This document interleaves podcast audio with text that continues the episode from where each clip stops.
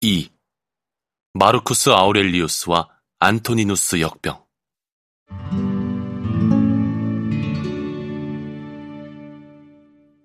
오염에 맞서 내면의 왕국을 다스리는 지혜.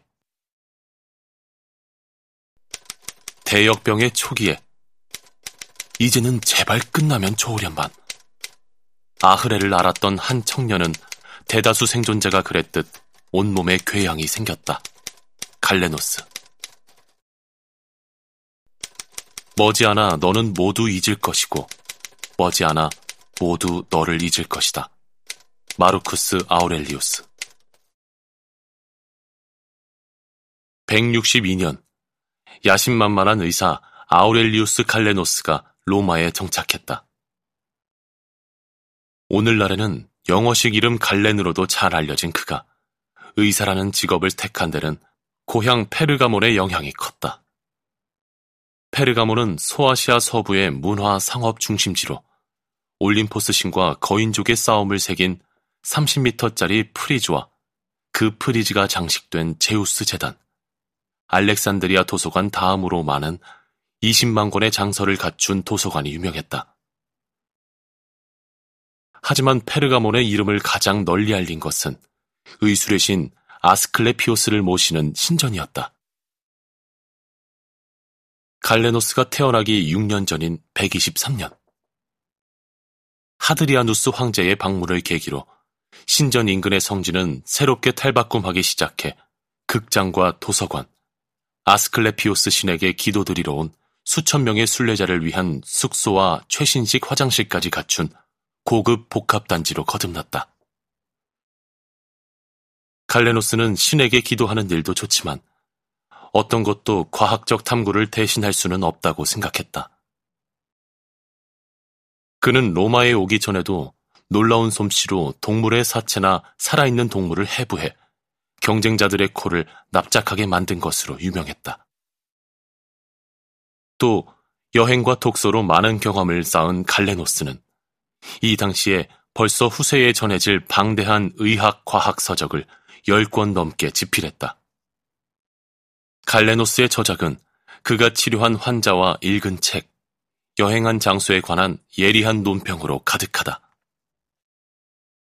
하지만 온갖 신기한 광경을 본 갈레노스에게도 로마는 그 어디보다 놀랍고 거대한 도시였다.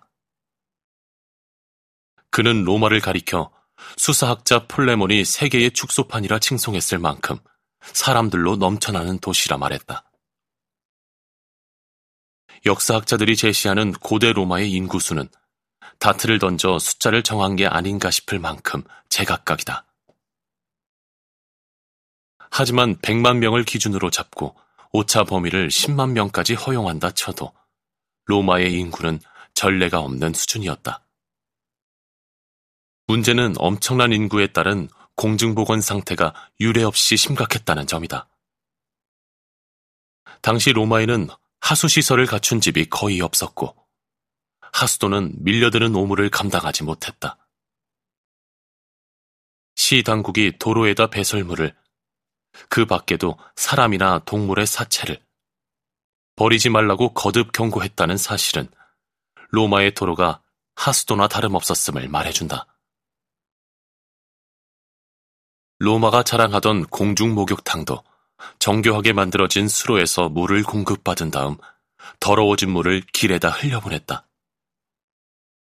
목욕탕에서 나온 더러운 온수는 도시에서 배출한 온갖 쓰레기와 함께 테베레 강으로 흘러들었다.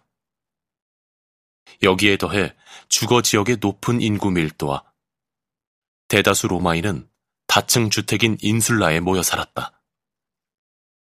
낙후된 생활 수준을 고려하면 로마의 역사학자 카일 하퍼의 표현처럼 병원체 폭탄이나 다름없었다. 갈레노스가 돌본 환자들은 지저분한 도로와 건물에서 생긴 갖가지 질병에 시달렸고 도시에는 말라리아, 장티푸스, 간염, 결핵, 한센병과 잡다한 설사병이 퍼지곤 했다. 하지만 이런 질병은 만성적인 골칫거리였지 뜻밖의 재난은 아니었으며 사람들의 일상을 위협해도 도시의 존립을 뒤흔들지는 않았다.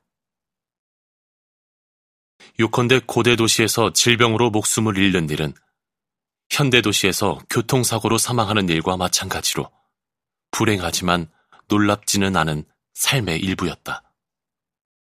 적어도 백육십육 년까지는 그랬다. 갈레노스가 로마로 오기 일 년 전, 로마에는 새로운 황제가 즉위했다. 백육십일 년, 안토니누스 피우스 황제가 서거하면서 양자였던 마르쿠스 아우렐리우스가 뒤를 이은 것이다. 하지만 마흔 살의 후계자 마르쿠스는 일찍부터 제위를 이을 준비를 해왔음에도 제왕적 권력을 진심으로 두려워했기에 황제 자리를 달가워하지 않았다. 마르쿠스가 마찬가지로 양자였던 동생 루키우스 베루스와 공동 황제에 오르겠다고 요구한 이유 중 하나가 여기에 있었다. 두 사람이 황제 역할을 분담하는 것은 앞서 언급한 하드리아누스 황제의 바람을 실현하는 일이기도 했다.